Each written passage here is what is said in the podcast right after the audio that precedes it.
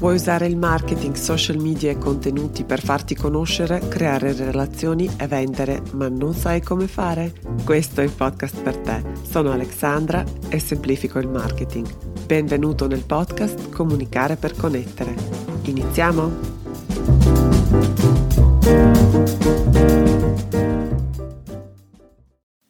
Hey hey, benvenuto nella puntata numero 16 del podcast Comunicare per connettere pillole di online marketing, in cui semplifico l'online marketing per te, le ultime novità, tattiche che funzionano e tutto quello che devi sapere per mettere l'online marketing al servizio dei tuoi obiettivi passa prima da qui.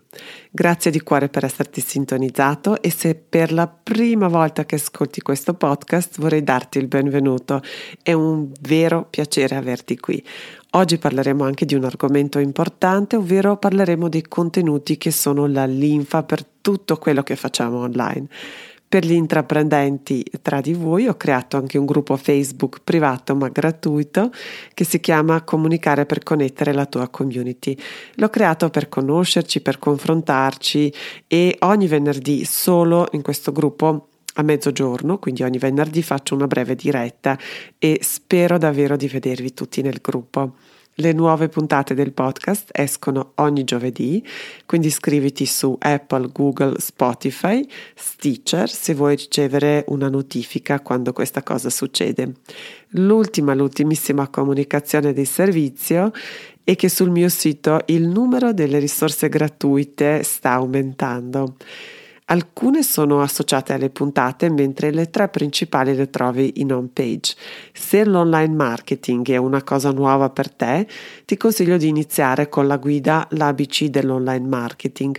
Il link diretto lo lascio nelle note di questa puntata sul mio sito alexandrabobic.com slash 16.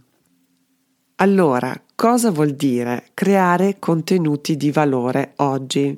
Sono certa che lo sentite spesso, bisogna creare contenuti di, di valore. Tutti gli esperti continuano a ripeterlo, io sicuramente sì, sia qui nel podcast ma anche nei post sui social media oppure in occasione dei numerosi corsi di formazione che faccio dal vivo.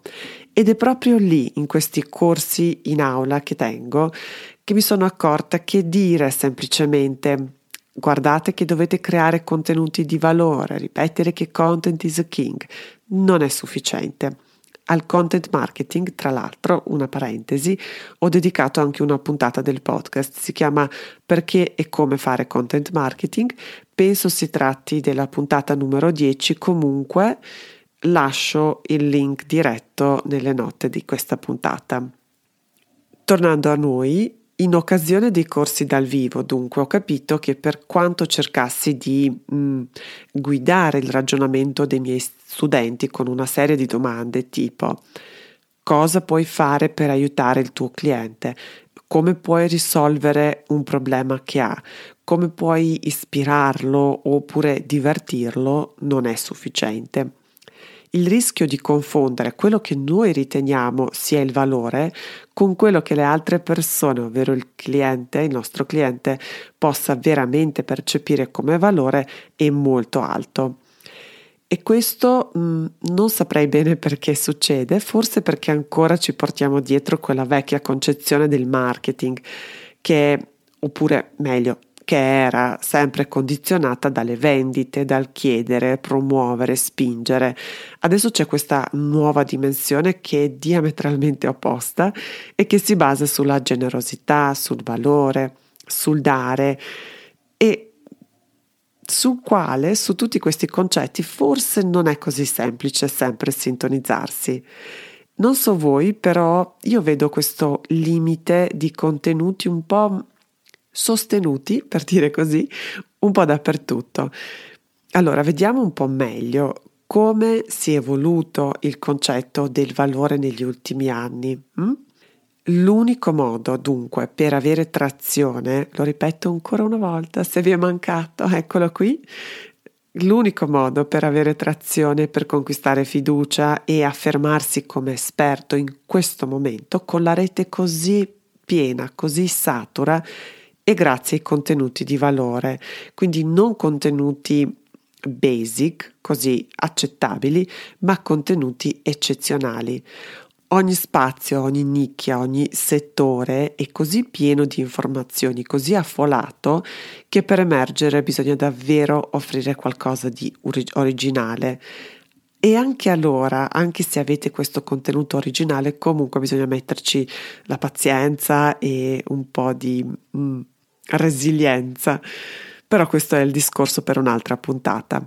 Allora, non tanto tempo fa era sufficiente davvero avere un blog, avere un sito, avere un blog e pubblicare un articolo che diceva non doveva superare 300, 400, 600 pa- eh, parole quando scrivi tanto. Dicevano che il pubblico fa fatica a leggere online. Su Facebook, per esempio, era sufficiente pubblicare il link a quell'articolo accompagnato da una frase che in qualche modo introduce l'argomento in modo uh, curioso. Su Instagram invece era sufficiente pubblicare una foto carina, bella, con una frasetta così di contesto, ma anche no, bastava anche una serie di hashtag per effettivamente vedere l'account crescere. Ora questi sono i contenuti davvero banali, invisibili e così facili da ignorare. Li fanno tutti o, o, quasi, quasi tutti. Sono abbastanza facili e veloci da fare, quindi sono accessibili e la rete è ormai piena di questi testi brevi, abbastanza inutili, no? Che sono solo un contenitore per le parole chiave che dovrebbero migliorare il posizionamento, per esempio sui motori di ricerca di un sito oppure di una pagina il numero di app altrettanto che ci permette di rendere bello e omogeneo il nostro feed e le nostre storie su Instagram aumenta ogni giorno. Quasi tutti possiamo scrivere o copiare un testo oppure scaricare una bella immagine da uno dei siti con le fotografie stock oppure creare una grafica in Canva e tutti lo fanno. Quindi c'è un'abbondanza di contenuti che sono tutti che si assomigliano in qualche modo. Poche persone però sono pronte a scrivere un post di 3000 parole che entra in profondità, per esempio, di un argomento in modo dettagliato, in modo utile, con un vantaggio immediato per la persona che decide di dedicare tutto questo tempo per leggere un approfondimento. Oppure pochi sono quelli che decidono di fare le dirette Facebook che sembrano veri e propri webinar con tanto di slide, con tanto di materiale di, di supporto a quello che è l'argomento. Su Instagram le immagini ormai sono in secondo piano, penso che tutti ci siamo accorti che da protagoniste le, le immagini sono diventate un po' importanti solo come richiamo, non come fine ultimo.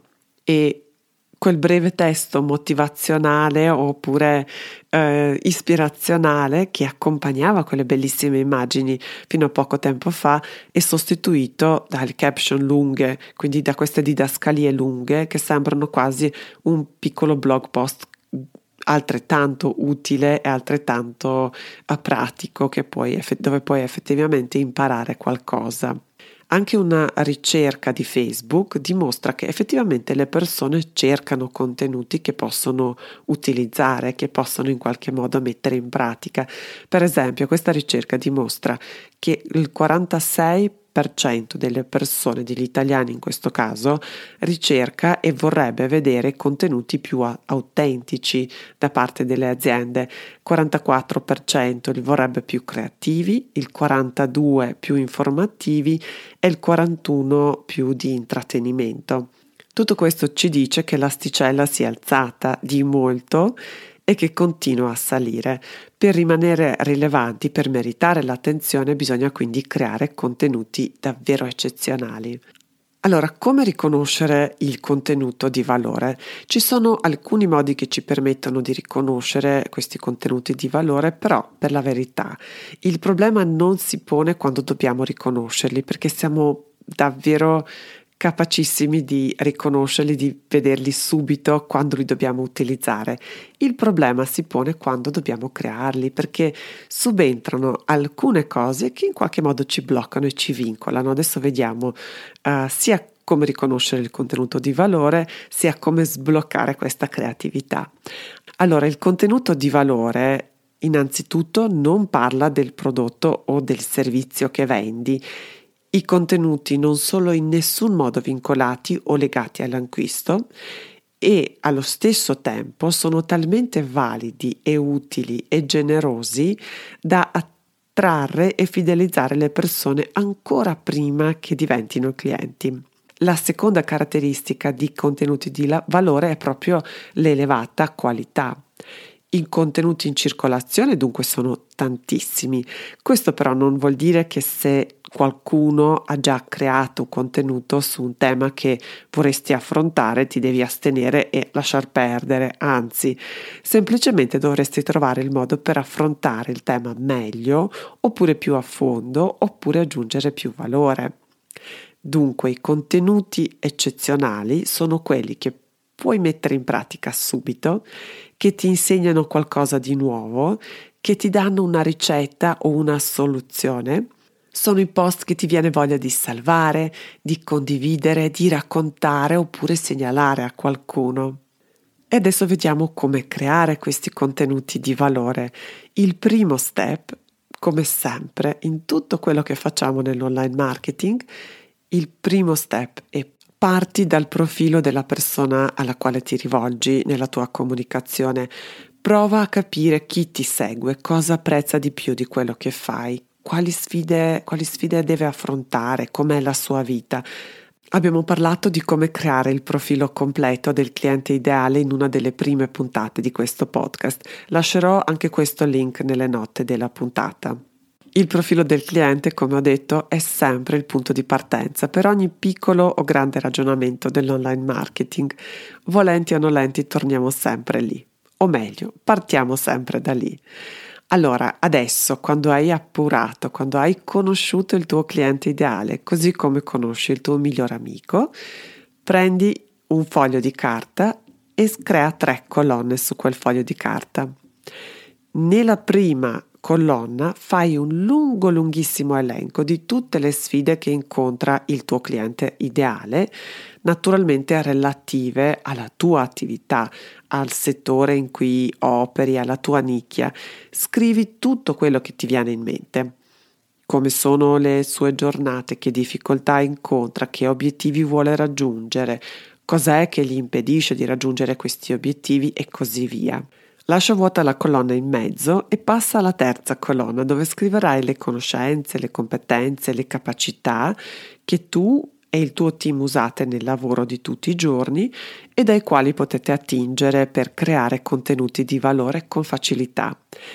Per entrambe le cose, quindi sia i problemi, le sfide, le difficoltà che incontra il tuo cliente ideale, sia per le tue competenze, conoscenze, capacità, scrivi una lista più lunga e più dettagliata che puoi, perché poi ci servirà adesso, in questo ultimo step, quando il tuo compito sarà di osservare le due liste e scrivere nella colonna in mezzo, la colonna che abbiamo lasciato vuota, le idee su come puoi aiutare il tuo cliente.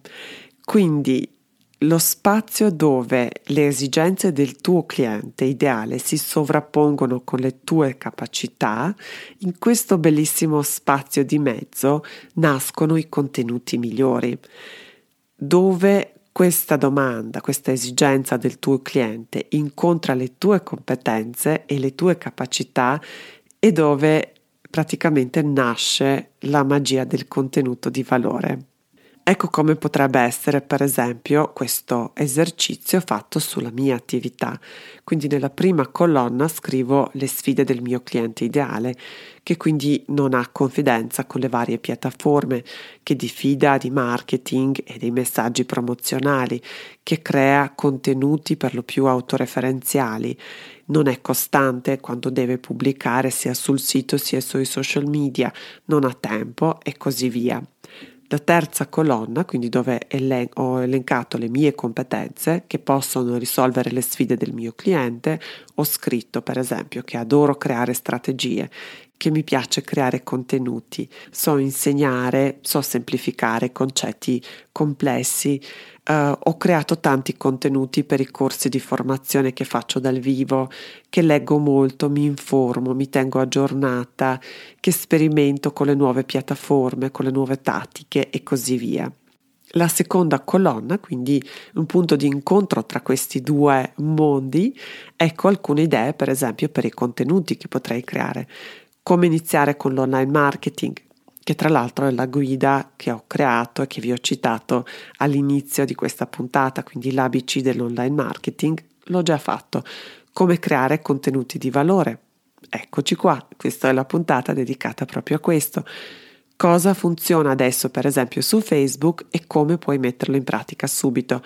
Questo praticamente è il titolo di una delle puntate del podcast che ho pubblicato recentemente.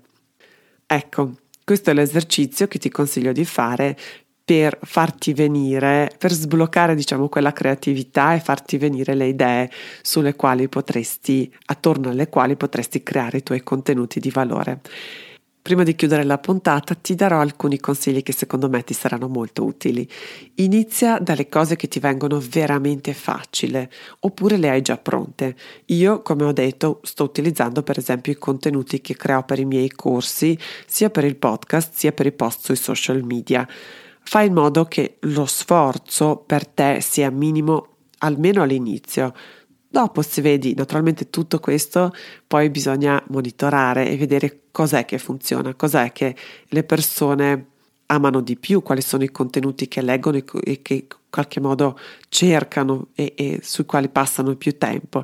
Quindi in base a questo poi aumenti eventualmente anche lo sforzo per creare contenuti se vedi che effettivamente le persone sono per lo più interessate a approfondimenti molto lunghi, molto articolati, potresti investire in questo.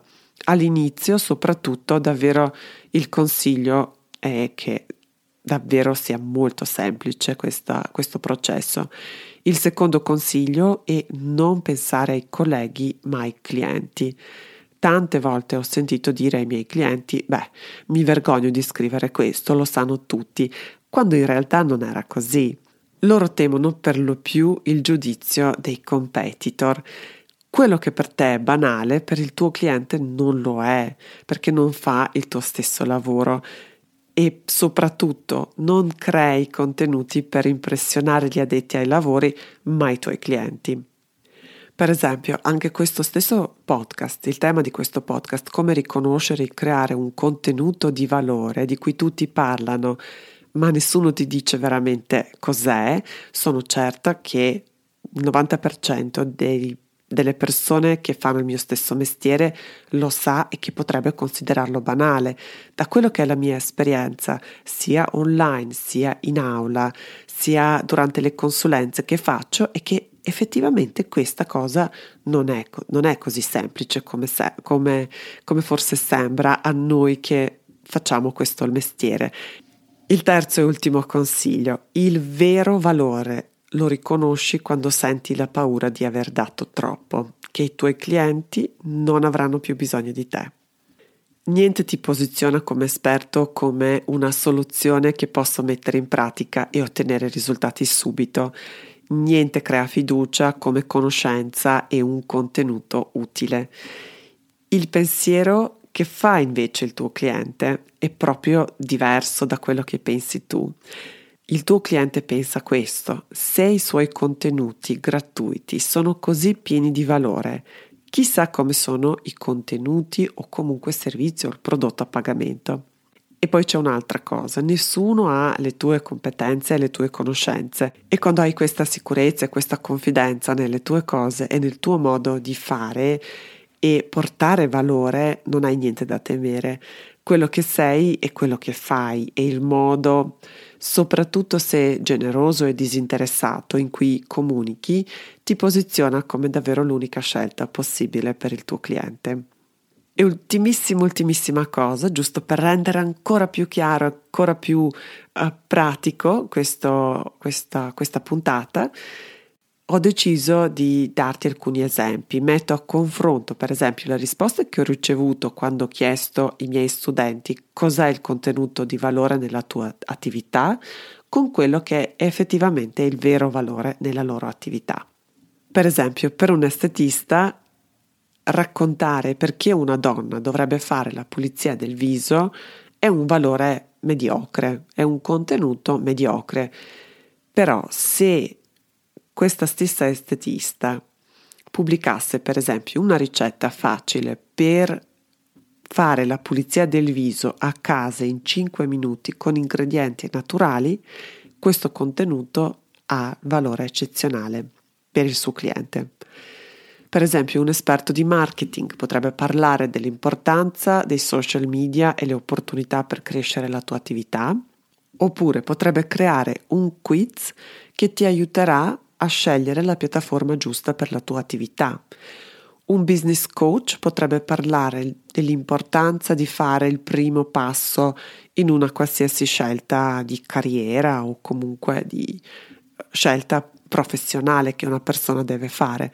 Oppure può dare un consiglio che funziona sempre per fare quel primo passo anche se senti paura, per esempio. Un'azienda che si occupa di ICT può raccontare o annunciare una nuova normativa che obbliga le aziende a proteggere i dati dei loro clienti, oppure può dire una cosa che puoi fare subito per proteggere i tuoi dati sensibili. Ecco, questo è tutto per la puntata numero 16. Stavo per dire 17, però no, è sempre 16. Spero ti sia stata utile. Se hai domande oppure vuoi condividere la tua esperienza, oppure vuoi condividere i tuoi contenuti di valore eccezionale, mi raccomando, lascia un commento nel gruppo Facebook Comunicare per connettere la tua community. Iscriviti a questo podcast per ricevere un avviso quando pubblico le nuove puntate. E se queste puntate ti sono utili, mi farebbe davvero tanto tanto piacere se potessi recensire oppure lasciare una valutazione su Apple Podcast. Adesso è tutto, grazie ancora per l'ascolto e a giovedì prossimo. Ciao ciao!